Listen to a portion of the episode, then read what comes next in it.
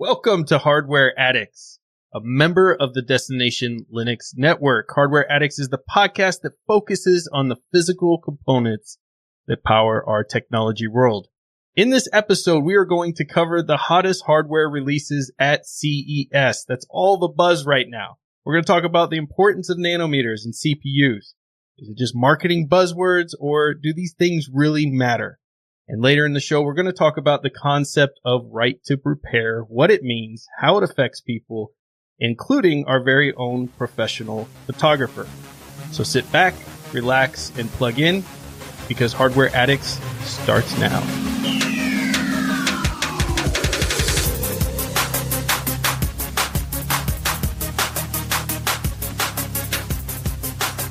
I'm Ryan, your tech guide through the universe, and with me today are two co-hosts. First up, Wendy. Wendy is a professional photographer and hardware enthusiast. How are you doing today, Wendy? Absolutely amazingly fantastic. Love hearing it. That's a lot of fantastic. And our other co-host is Michael. He is our resident software sage and my hardware padawan. How are you, Michael? Fantabular wonderific. Wow, you really tried to one up Wendy there, but it just didn't work. It did not work at all. No, no. I, I, I, I, I guess I'm a Padawan at that too. So being that it's our first episode, it's important that we explain what is this podcast and what is it going to focus on? And the answer is hardware. That beautiful bundle of transistors, silicone, ceramics, circuits, wires, all of those beautiful things and the physical technology that we geek out on. Things that we become fanboys and fangirls over and can't wait to get our hands on. This podcast is going to cover all the latest trends in tech, provide you with tips and tricks, and hopefully it will enable you to start and continue your own addiction into the wonderful world of hardware. Some people out there like designer shoes, designer purses, watches, or even worse, get excited about the name brand of their clothes. Not us. Nay, we're geeks and nerds. Our designer brand is AMD, Intel, Raspberry Pi, Dell, Nikon, Canon, Nvidia, and System 76. Those are the things we love. But before we begin, we need to learn about the co-hosts here.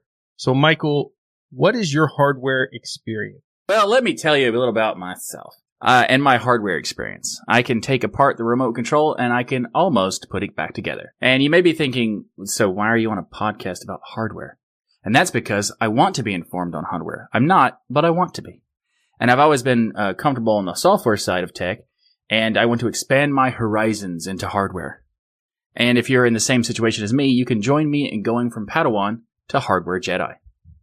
Or at least somewhat, you know, like a, what's the Jawas? You know, somewhere in the middle. we won't get you to Jedi Master, but we'll get you to Ewok status. Sweet. I'll take it.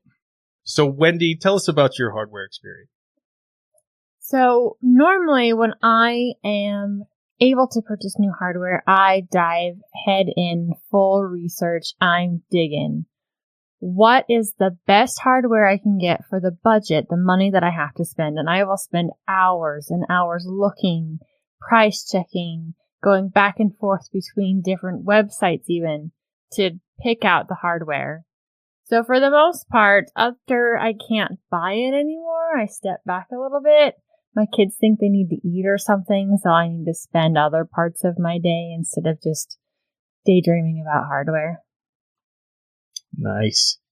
So in my case, I grew up with hardware. We, my dad had a small computer business and I was responsible for building and repairing all the machines that came in while he wrote the software. So I grew up around hardware. It's something I absolutely love and enjoy and have the Das Geek YouTube channel out there where all I do is discuss all the various hardware projects and things that I'm involved with. So I'm so excited to do this podcast with both of you.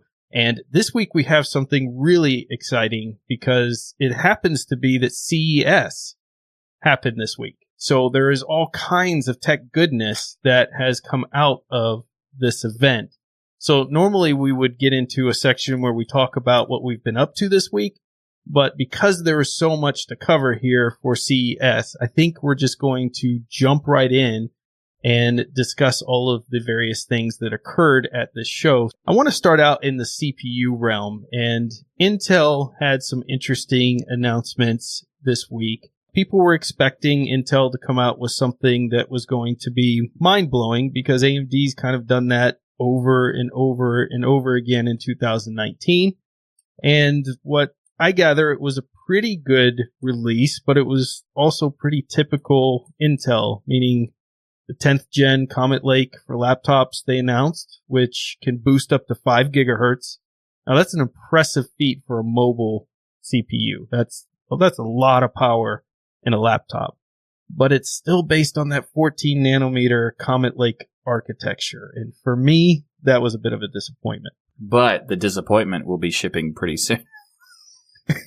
That's true. The disappointment ships in 11 weeks. So, um, you know, it wasn't a disappointment on the aspect that I think this will be a fantastic CPU for a laptop, right? If you got one of these machines that can boost to five gigahertz and some of them they're saying could be even more than that, going to be a nice computer, but in wanting the future to see the future of technology, the fact that we're still on this 14 nanometer architecture for Intel was a little bit disappointing. But they did have, they did give us a little glimpse into their 10 nanometer inner workings, and that was with the Tiger Lake mobile chips that will be 10 nanometer and have Xe graphics architecture, and they're claiming double the performance of their current mobile lineup. Uh, most of this, though, was just teasers, so there was no actual device and launch date and price and all of that that we could see. But to be so, fair to, to Intel on this, that's really what CES is. I mean, like 99% of the stuff at CES is not real. Like it's just something that they have like, hey, it's a concept that we're at sometime, someday in the future. So well, that's not that, that big a deal. Yeah, even some of the hardware that shows up isn't fully finished and ready to go. Still kind of buggy with uh so so software on it. Yeah, absolutely. I think those are very good points. Uh, we didn't get any word on 10 nanometer desktop yet.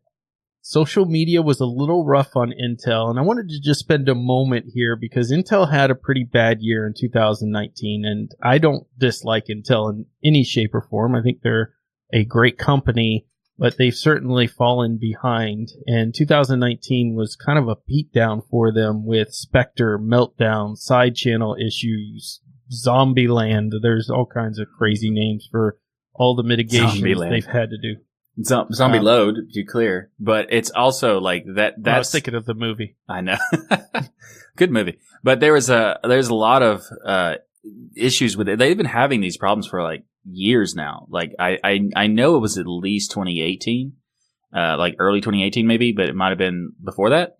I, I'm not 100% sure, but it's been a long time. Like they've been dealing with this same problem and they still haven't released any hardware to mitigate this stuff. It's all, I mean, it's firmware stuff. They have firmware mitigations, I guess, but like not, it's not actually solved. So it, it, I think the, the social media giving them a hard time for it is pretty deserved. Well, and it's, it's not like they can't come out and say, it takes us some time to develop new hardware. This is kind of what our timeline is so we know that these are still issues. This is what we're trying to do to help mitigate it when you're upgrading to this new hardware.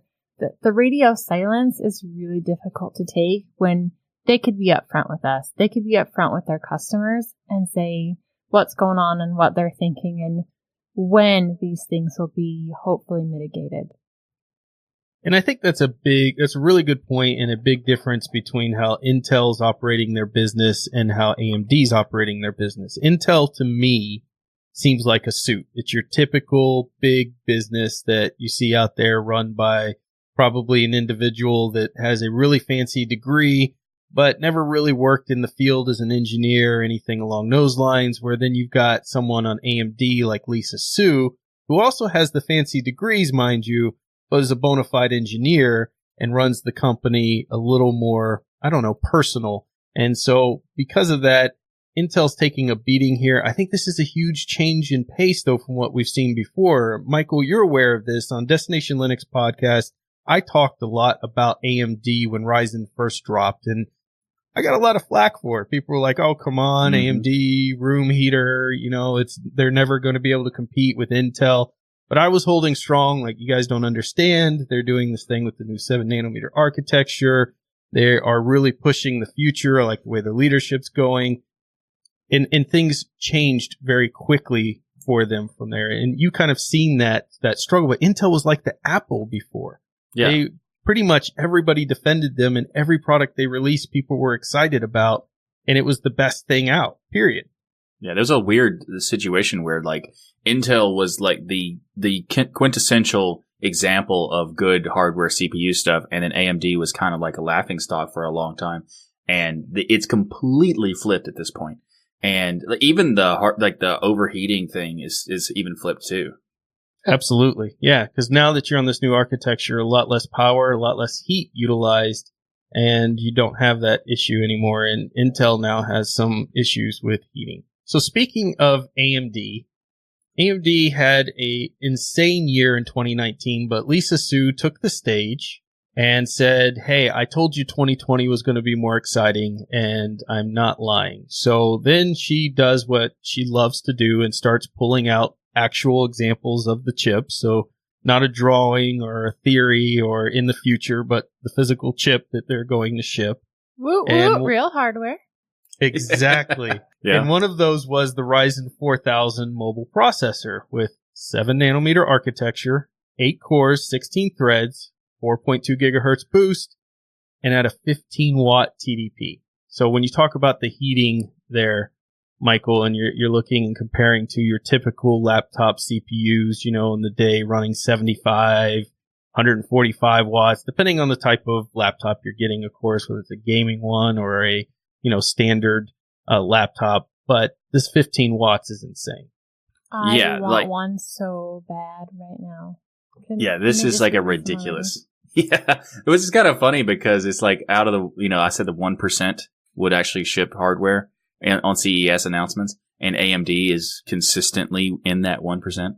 So like I I, th- I can't even think of a time where they announced something at CES and didn't actually release it in the year that they said they were going to.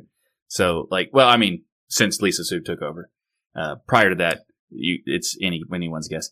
Uh, but this is really awesome. Like the there's so many things that that like performance per watt has been doubled. Like Yeah. that doesn't even seem like it should be possible considering like we're at we're at the you know where like the the the t- hardware increases every two years it gets like doubles in power? And that doesn't seem like it it, sh- it felt like for the for the past few years that that we were stuck and it wasn't that was never happening again and now we're at a position where AMD is bringing that back? Well, Yeah, and I think the best part about this is you can do some really heavy lifting, CPU intensive work on a laptop and be able to get it done without having a little heater sitting on your lap.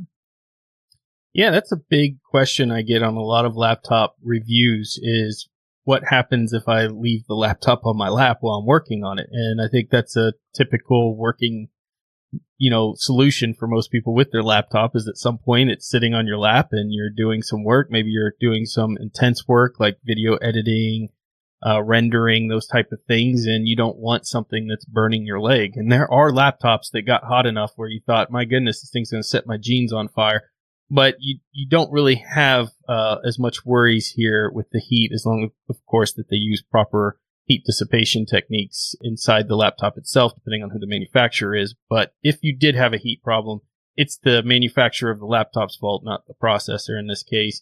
You've got five times faster state switching. And this was the most interesting piece here is they're claiming faster single core performance than Intel, which I can't, I don't think it's ever happened before. Even with all of the latest things AMD has released, the single core performance from Intel has always dominated until today. We're gonna have to see if this actually comes out though, because AMD has been really great, especially with their video cards, about talking them up more than they can actually perform when they're first released. So that we'll, we'll see.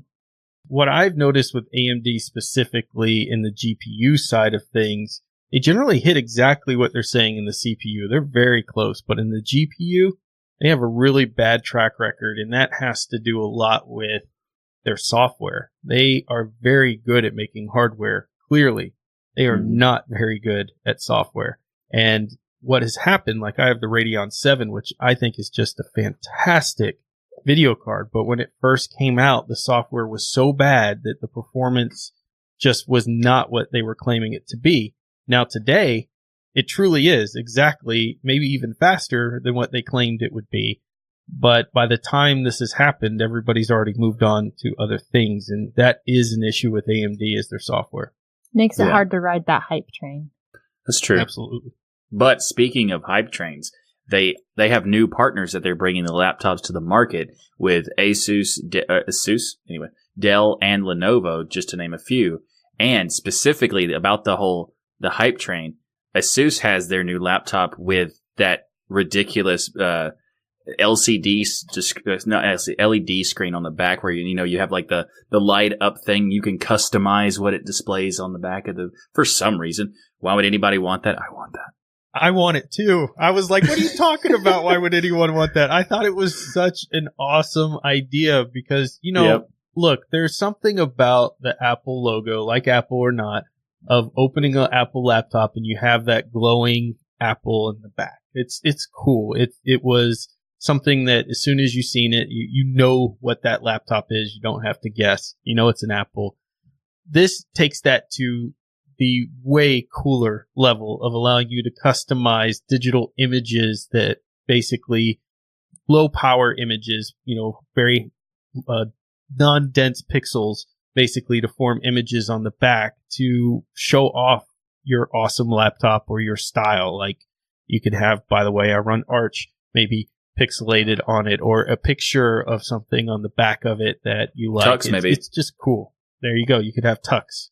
Um, just really cool things. I, I think that they came up with there as a solution to, you know, make their laptop different from everything else out there. I love that.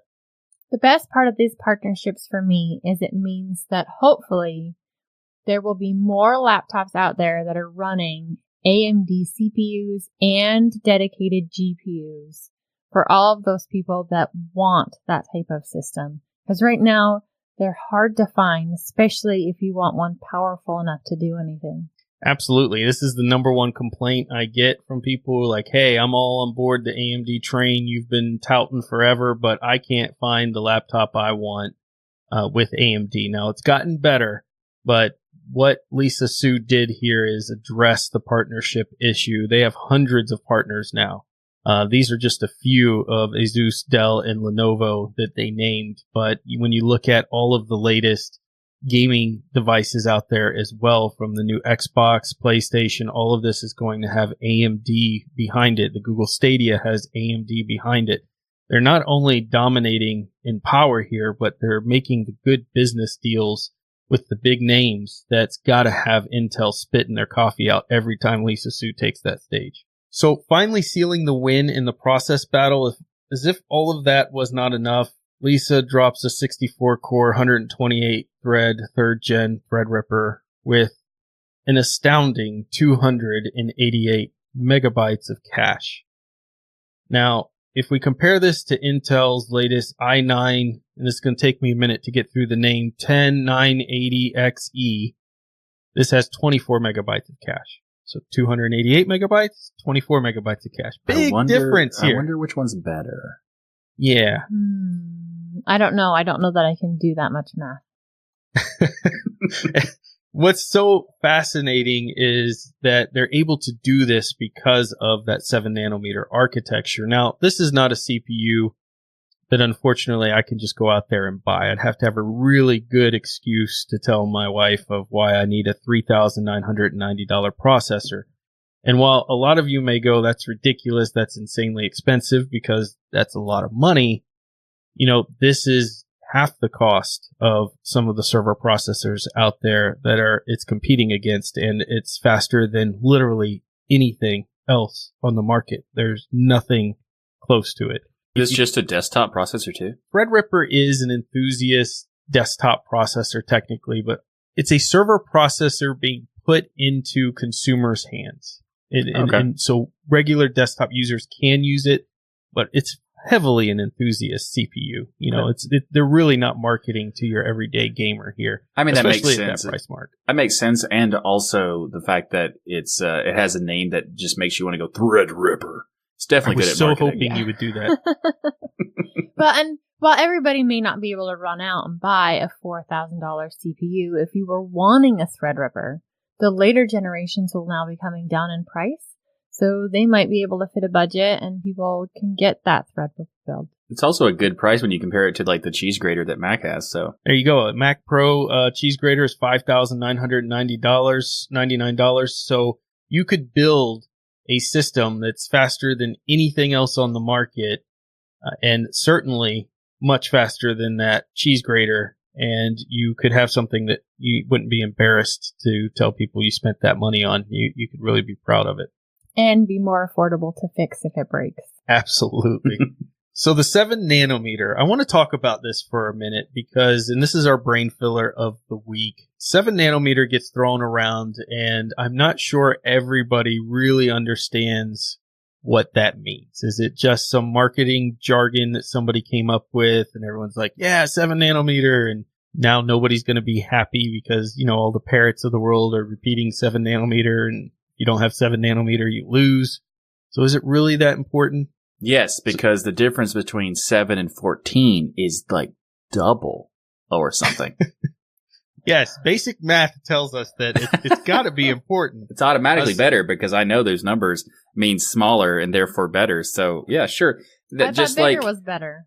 Weren't we Well, just talking about more cache was better? When Yeah, we're talking confused our listeners. when we're talking about yeah i'm gonna i'm gonna explain everything that you need to know about this particular topic so ryan what's up So seven nanometers, what they're talking about specifically is really the fabrication process. And this relates to, when they say seven nanometer, it relates to the smallest possible element of the processor. So for CPUs using billions of tiny little transistors that switch on and off, this generates the need for space, obviously, to fit all of them and enough electricity to power all of them and connectors in between. There is also the factor of time between traveling between the transistors. So the less space that's in between these transistors, the more tightly you can pack them in, the smaller you can make them. Essentially, the more efficient it will be, but that's just to a point. Because if you get super small, which Intel did do a release where they were talking about, I think getting down to some ridiculous four nanometer or two nanometer life cycle that they have, there is an issue, a point where basically you can't make the connector small enough. The heat generation or the amount of electricity to push through such a small point kind of ruins the whole innovation of having the small seven nanometer or, or small nanometer architecture.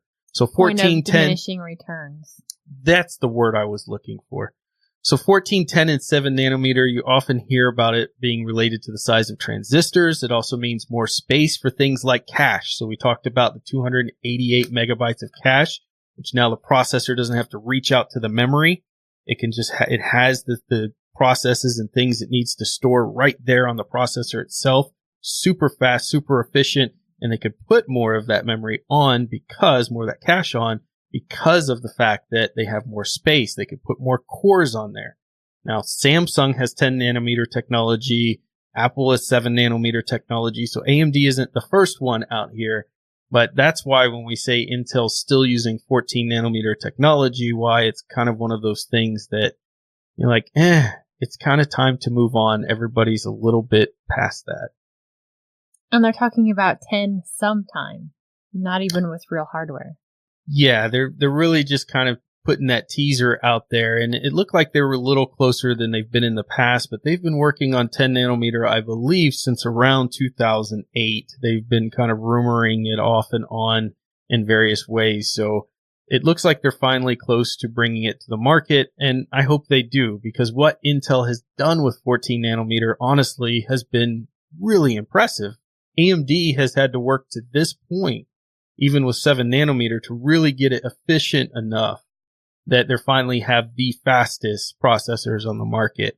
So when you think about Ryzen when it first started all the way till now, it's taken a long time for them to really beat Intel even at that 14 nanometer game. So Intel's got a lot riding on that 14 nanometer. They have a lot of facilities that are fabricating in that method, and it costs a lot of money to change those up, which is probably why they've been hesitant. But clearly, I think they waited a little too long to make the change. So we're talking about the nanometers and the 7 and the 14, and, and obviously there's a difference between that, but how big is a nanometer? How big is this 7 nanometer 14? Like what, what's, what's a reference we could actually use to, you know, think about it? Well, to me, I like to compare it to something that is relatable to everyone when you think about the size of a nanometer, and that would be the Ebola virus. Naturally, of course, that, that's of course what you do. well, the Ebola virus is 1500 nanometers long and 50 nanometers wide. So think about that. This virus is so much bigger than the seven nanometer transistors sitting inside of a CPU. So when you think about the fabrication process, it's smaller than a virus. Yeah, that's, That's amazing. ridiculously microscopic. Like it, it, that doesn't even seem like it makes any sense, but it apparently exists, so I guess it does. So I don't want to, you know, beat up on Intel too much. So we got to throw them a bone. And there was some things here that I think are getting more exciting for Intel. Specifically, we've all been excited, including myself, for the fact that they're going to create a discrete GPU. And we know that they've done really well with the Iris line and the integrated GPUs, but we've wanted to see can they compete in this GPU market? And they've been rumored to for a while, and it's finally here. They've partnered with Samsung, as I understand it, and they're bringing 10 nanometer to the market in this dedicated GPU lineup, which they're calling the XE discrete GPU. That's not as exciting as Threadripper. I think they could do some work on the naming personally. Michael, you do a lot of marketing. XE discrete GPU. No, it's not a very good marketing name. Uh, They they definitely need to work on something that's you know catchy, like the Threadripper. There you go. So there's no performance benchmarks, but they were playing Warframe, a game that me and Michael have played before. It's a, I wouldn't say it's a super graphical game. It's been out for a long time, but it's definitely AAA graphic level, uh, for the most part. I mean, it's a very beautiful game. But they have three tiers of this card that they're releasing. The first one is the XELP. The LP stands for low power. So this would be for heavily power efficient needs. Uh, if you have a very weak power supply or something along those lines, you just need an additional, you know, GPU to throw in your machine. Probably be very low cost as well. Then they have their high performance line, which is Let me guess. kind of- let, let, me guess. Okay. XE HP. Yeah, yeah, you got it. Yeah, yeah. Ooh. They're You- so so creative with their names. You know. Well, what about HPC? What would that be, Michael? I don't know because I would just put high performance computer, but that seems redundant. It's high performance creator. You were so close to winning the Oh. prize too, which was going to be an XELP because we couldn't afford the X- HPC. But Well, I wish there was actually I knew this and then beforehand I would take a better guess. so Intel has done great things, like we said, with 14 nanometer. Where I, I expect with their partnership with Samsung on the GPU side, they're going to probably bring it to the CPU side, and we'll have 10 nanometer, like I was getting at. Um, I'm still excited about their GPUs. I knew they weren't going to go for trying to, you know, beat out the 2080 Ti from Nvidia or anything like that. I figured they were going to go for price for performance, more of your budget conscious gaming type GPU. So more to be seen there. We don't have benchmarks. We don't know how fast it's going to be or how much money it's going to cost, but I'm hoping Intel does something they don't typically do here and give a really, really compelling price for these cards. Yeah, I'm really interested to see what the performance is going to be and what the price is going to be. I'm definitely a cost to performance shopper, and so that's got me interested. I, I don't know that I will get rid of the AMD card I have in my system now, but if I'm building something for maybe hey the kids to play games on, it might be the one to go with. There you go. The company that brought a lot of excitement for me in CES that I wasn't expecting was Nvidia. I'm a huge fan of AMD. My entire machine is AMD. I think Wendy, you run full AMD or do you have an Intel CPU still? Intel CPU, AMD graphics. And Michael, I know you run full AMD as well. Yes, you have you've completely switched me entirely to AMD. I was Intel and Nvidia, and then I talked to you, and now I'm AMD completely. well, now I might have to have you switch back. Um, no, I'm teasing. But Nvidia Not gonna happen. Nvidia has some interesting had an interesting drop here in the seven nanometer market. Nonetheless, they have dropped a or rumored to be dropping in 2020 a next gen Ampere GeForce GPU, and they're saying it's 50% faster and twice as efficient as their current line of GPUs. And this brings Nvidia back into a fight in a big way. Now, personally, I still have an issue with NVIDIA not having an open source driver, but they are rumored to be fixing that as well. So I think what we can gather from all of this is AMD has put the competition on a run on both sides. Two companies, one dedicated to GPUs, one mostly in the CPU market, now dabbling in GPUs, but they've put them both on the run and that ultimately is fantastic for us, the consumer. Yeah, competition is always great, and I hope that they, you know, take their previous decision to have like the greatest marketing thing ever and do GeForce Super because you know Terrible. it's it's necessary. Su- super makes everything better. So, do we all want to try and guess how much this card's going to cost? Wow, that it sounds like a really fun game, and I'm going to start at eight to nine hundred dollars. Oh, really? Wait, what? I would guess if you're looking into, I mean, the 2080 Ti itself is into the eleven hundred dollar range, right? Yeah, I was Yeah. gonna go more. So was I. Oh wow, you guys are thinking how much then? Well, to be fair, we both. I don't. I mean, Wendy probably knows more than me about hardware, so I I was gonna say something like on the level of the Titan stuff. So I have obviously no idea. Yeah, so I'm gonna go with talking- fifteen hundred. I'd say we're probably closer to 2000. 7 nanometer, new GPU. They're, they like to go up there. So my guess would be $2,000 range. That would be insane. I think they would send a lot of people AMD's way, but there's probably a lot of people out in the market that will pay that. I'm looking at Newegg right now, and there's a GeForce RTX 2080 Ti that's 1799. So uh, now that comes with a water cooling solution attached to it, but still, that's quite a bit of money to pay for it, and it's you know got a lot of reviews, so people are paying that money for their GPUs out there, probably to run pixelated games and surf the web. Naturally. fascinating.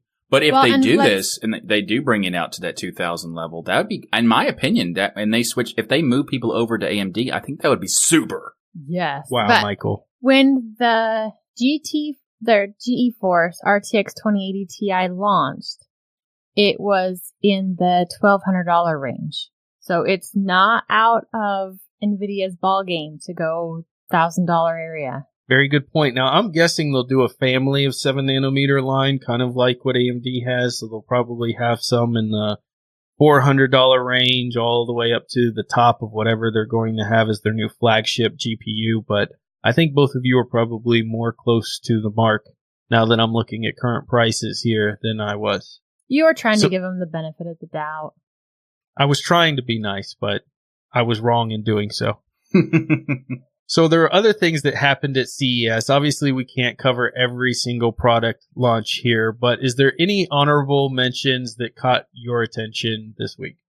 Yeah, I actually I think this this is obviously not even a real thing because this is one of those examples of a thing they made because Sony put out a car and it's just to show Wait, off what? Yeah, it's they have a car and it just it's just to show off their cameras and all their other gear and stuff, but for some reason they packaged it in a car.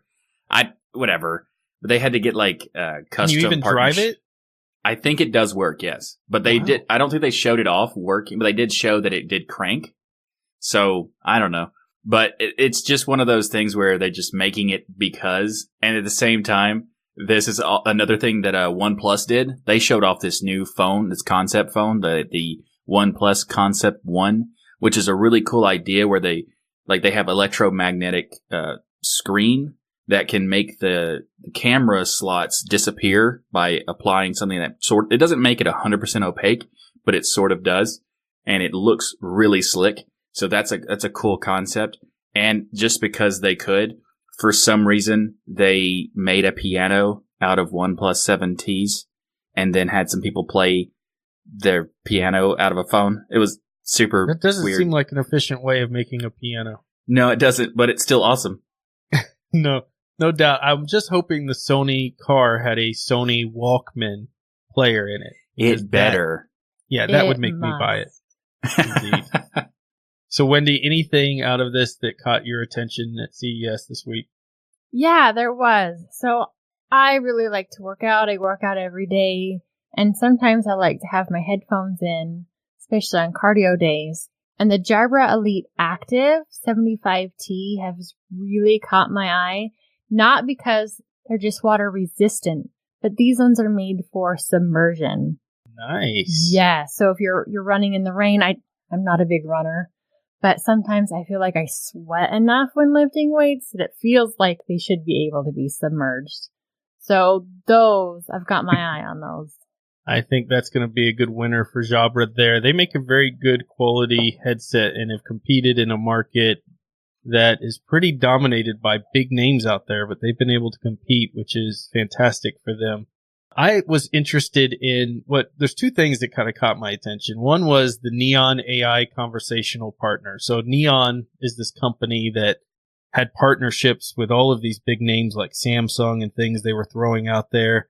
And everyone got pumped over social media about this idea. They have basically perfected this avatar like friend that you could have on the computer instead of a digital assistant like everybody else. And the avatars were very realistic and used a lot of, you know, kind of what you see in deep fakes, but nearly perfected with real human faces and lip movement and eye movement. But then they got to the stage and you realize this thing was not ready to be shown, or at least it didn't deserve the hype that people thought it was going to be. Because while the human face kind of looked cool, things were still a little off, and then the voice was still robotic, which really took you out of that. Hey, I have a digital friend on the internet that I made myself and says everything I do is great, which is what I would do if I had a, you know, an AI friend. But it, it talked like this is a Sony car. So it took you out of that moment of, of, of kind of belief here, but I see where they're going. And You are such a good podcast host, Ryan. Thank you, Michael. I am Neon. and the second thing that caught my attention was NVIDIA releasing a 360 hertz monitor. That is a lot of hertz in a monitor. That's crazy sauce. It is crazy sauce. Now they're saying they're marketing it, and I think this was a good move from a marketing point of view, Michael. This is meant for professional gamers because we know you're a person who's out there playing CSGO at the quality that say we do. Uh, that has, you know, You mean uh, amazing? Like yeah, exactly. the best that. 360 no scope. You know, those people are still going to go out there and buy this thing, but Nvidia's kind of like, hey, we know we're probably going to get some flack for this because do you really need 360 hertz? No. Probably not. you, uh, but a professional gamer could make the excuse because every millisecond matters, and you know maybe maybe the 360 hertz uh, would help somebody. Probably not, but maybe. I'm ready for one of these tech channels that can afford absolutely everything to do a comparison with this 360 hertz monitor. I want to know. I want real side by side comparisons. How much difference does it actually make? I have a feeling that someone will get this monitor and then go, look, you're not going to be able to see it, but trust me, it's a huge difference. I can just feel it inside, kind of like the sugar pills. Yeah, they're going to test it like the Virgin League of, Le- League of Legends. It makes themselves feel better for spending that much money on a monitor. But there are a lot of like other things that are at the uh, at CES this this this year, like the uh, like the effort putting into these electric cars. Like a Ford announced a, an electric Mustang and also an electric truck. So I, I think the Mustang is not coming out this year, but the truck is supposed to come out this year, which is really awesome, even if it is kind of like ridiculous. Uh, because I mean, I wish they would have done this way way before, like decades ago but I, I'm I'm glad it is actually coming from like the big brand of the Mustang is actually getting an electric version. It doesn't really look like a Mustang, but you know whatever. Uh, but they're also doing like a lot of foldable things in CES, like a lot of foldable screens, and most of which seem like they're just doing it because it's a a fad to do rather than anybody actually wants it. Yeah, I I'm struggling here. Now there are times where I've struggled to see the point of a specific technology, and then later it was like, okay, I was wrong. sometimes I'm not wrong. Like I really never could see a the tablets in their first iterations. People were going nuts. Like I don't even need a laptop anymore. I'm like, yeah, right. Now they've gotten better over the years and they're improving to the point where maybe that's becoming more realistic, but certainly the first iterations of them, I mean, come on, it was ridiculous. The foldable screen thing falls into that category for me. Like I understand you want a thin laptop, you unfold your laptop and one screen becomes your keyboard and or you could be watching video and unfold it and kind of have a tablet out of your laptop. I, I understand in principle, but all I see is it's going to break and it's going to be impossible to repair. Well, and Yeah, how do you think- handle dirt? I'm in a dusty environment. I live in Idaho on the desert. The wind blows all the time. Doesn't matter what you do, things are dusty. That stuff grinds, especially right in that area where your screen is opening and closing all the time. How is that going to affect one, how it looks, and two, how it functions?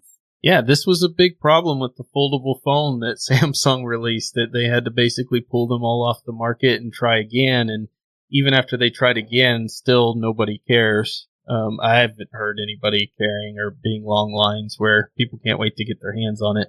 Number one, it's the expense of it, which is insane. And I can't imagine that the laptop would be much different. And number two is the fact that the dust getting in between the closure was breaking the devices. So obviously Lenovo's thought about that. They're ones, one of the ones that had this foldable screen laptop and would hope they've tried to figure something out to mitigate it. But I'm not excited about this yet, but maybe I'll be proven wrong in future iterations and we'll all have foldable screens. Uh, so, devil's advocate, I, I think that the it's it's cool that Lenovo actually announced this and it's going to be a product versus the other ones that announced it and they don't have any reference reference if it's going to be existing or not. But the Motorola Razr that they announced with a foldable screen looks pretty awesome. Even if it's just for nostalgia, it's still it's pretty cool. And I Yeah, that want phone is it looks awesome. I've seen some reviews on it so far. I mean, light early stuff, but it it makes me want one just to bring me back to the the good old days when your phone was small and right? Then it's got like a screen on the front. Yeah, you you fold it and it's got a screen on the outside too.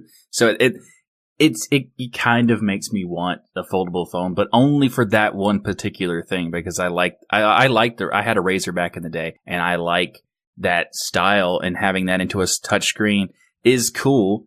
Even if it is completely not practical at all and it's ridiculous, I still kind of want one. I, I find it interesting the nostalgia you have for the Razr phone because you said the words good old times. Wendy, do you really think it was good old times when you were texting and had to hit three, three times to get an F and five, three times to get an L? And this isn't the good old times. These were terrible that part, times. What that are you part talking definitely about? was not nice. But the No, phone was definitely nah. really compact. But here's the thing. So you're talking about that forever texting. Who enjoys typing on a tablet? And if your computer is that solid screen all the time, how are you going to enjoy typing on that? The tactile feel, hitting the keys, not to mention what that's going to do to your knuckles to constantly have that jarring all the Good time. point. I can't imagine typing on that all day long or even writing a few paragraphs. They also they showed a way they showed like them doing a video editor or something where they have it like the timeline is on the bottom and then the rest of it's on the top and then they like scroll it up and down. It's like that looks awful. It looks like an awful experience just to even see them demonstrate. It's like, hey, this is what you could do. Why? Why would anybody do that? Only tablet to this day that I can use effectively is really something like the Surface that has a keyboard attachment to it, essentially turning it into a laptop. What's the point? Well, I'd I would say just have the laptop. Right.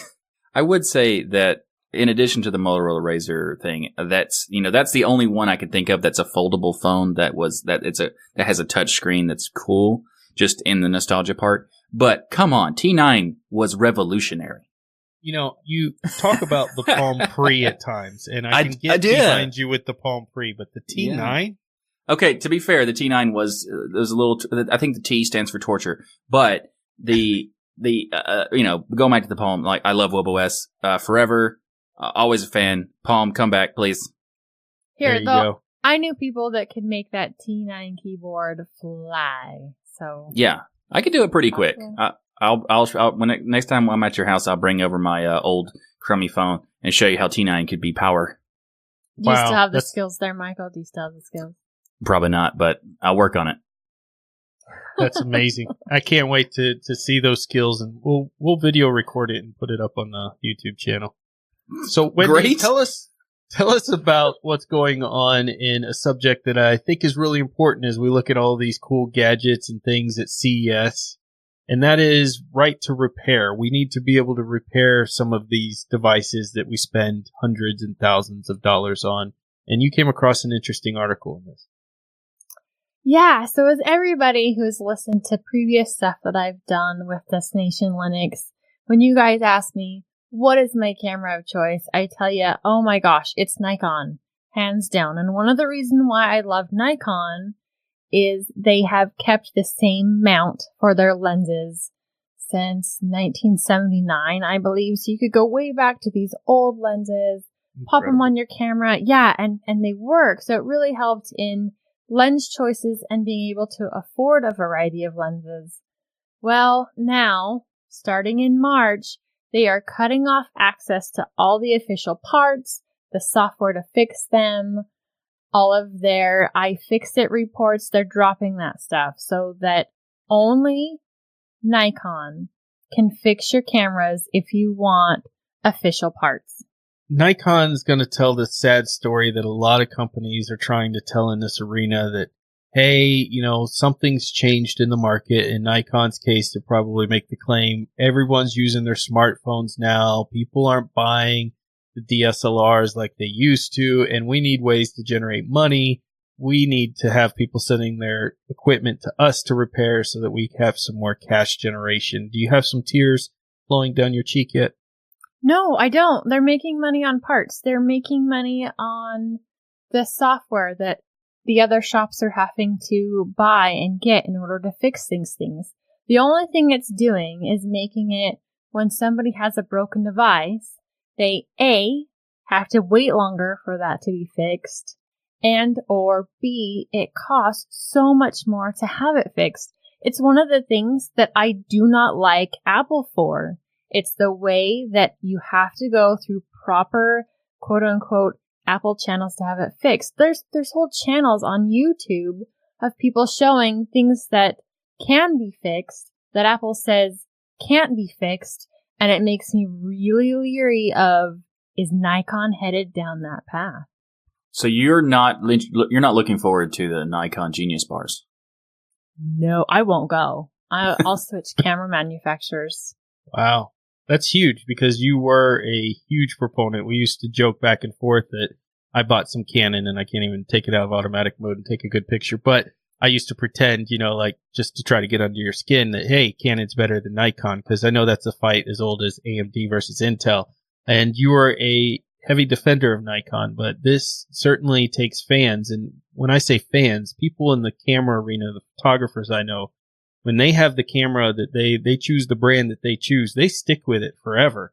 And the fact that somebody like yourself would be willing to change speaks volumes about how bad of a decision this is. Well, you heavily invest in the platform. You spend a lot of money not only on the bodies, but lenses that go with it. So to change companies, to change bodies is a huge deal because then you need all of the glass that goes with it to photograph whatever you're doing.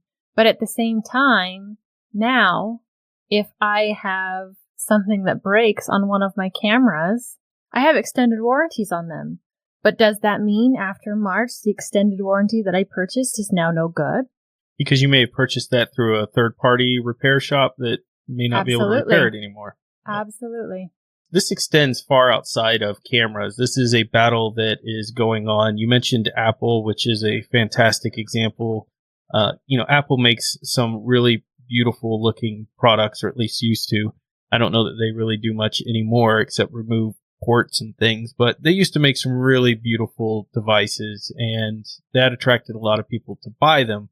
But they seem to have continued to make their devices more and more difficult to repair. They made the screws so that you'd have to buy a special screwdriver set in order to, you know, take those screws out in order to get in.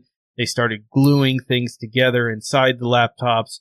and they end of life their laptops really quick. I mean, you can expect between four and six years of OS support from Mac, and then that $3,000 laptop you bought is now worthless. Essentially, you can't upgrade to the latest OS, which may keep you at make you at some point not able to get the latest software. This is also happening in other manufacturers who tend to copy Apple's designs a lot and they're starting to glue parts together a lot more, which makes them much more difficult to repair. They're hiding all of this under the idea of, well, we're making it thinner and thinner and thinner, but I've yet to see somebody that's like, you know, I'd really like to buy a new laptop, but it's got to be thinner than anything else on the market. I mean, we've, we've kind of gotten there. It's thin enough. I, I want repairability back. I want to be able to pull the battery out with two buttons and replace it I don't want to have to take off the covers and unglue a bunch of stuff and take off 15 connectors. I'm capable of doing it. I do it all the time, but I don't want to have to. I remember the days you hit two buttons, you pulled out the battery, you stuck a new one in. Anybody could do it. Yeah, absolutely. That was super easy. And there are some phone companies that do help you get repairs. So Motorola is one of them. They will work, they have worked in the past directly with iFixit to put out instructions on how to repair some of your devices. And I believe Sony is also pretty good at making sure that their devices are easy to repair. So one of the things that we're doing on the Destination Linux network is we're supporting a company called FreeGeek out there. And so FreeGeek is this incredible charity that works on reducing e-waste. They work on rights to repair issues like this. They work on getting computers and closing the digital divide into the hands of kids and adults and providing education for them. It's a really important cause. And if you head to destinationlinux.network slash freegeek, you will be able to find ways that you could support this charity by either sending in some of your used equipment, which if they can't repair it, they will make sure that it gets recycled in proper ways and these valuable materials used to make these machines are not wasted or just buried in garbage pits. And they also are working, of course, uh, as we mentioned here on the rights to repair, which is such an important topic as we talk about hardware and the importance of it. Also check out the destinationlinux.network slash free geek because at the, uh, you scroll down, there's a episode of Destination Linux where we interviewed uh, Hilary Shohoney from Free Geek and it was a really great interview. So if you want to learn more about their stories about how they've helped people and all the great things that they're doing, definitely check that out because that episode was fantastic. Eh, you know, no bias at all. This is our first episode of Hardware Addicts. And as we wrap up, I want to thank everyone for listening to the show. And this show is set to bring you your bi-weekly tech fix. If you're not all lit up on tech yet, then be sure to check out all the great content that we have on the Destination Linux network. Head to destinationlinux.network, check out many podcasts, YouTube partners that are available there, and you can get more information on all of the tech and geekery that we have. Remember, there is no such thing as too much hardware. Learn, build, innovate, and grow. See you next week for another super episode of Hardware Addicts. You had to do the super thing. I did. You're welcome. Super. You're welcome.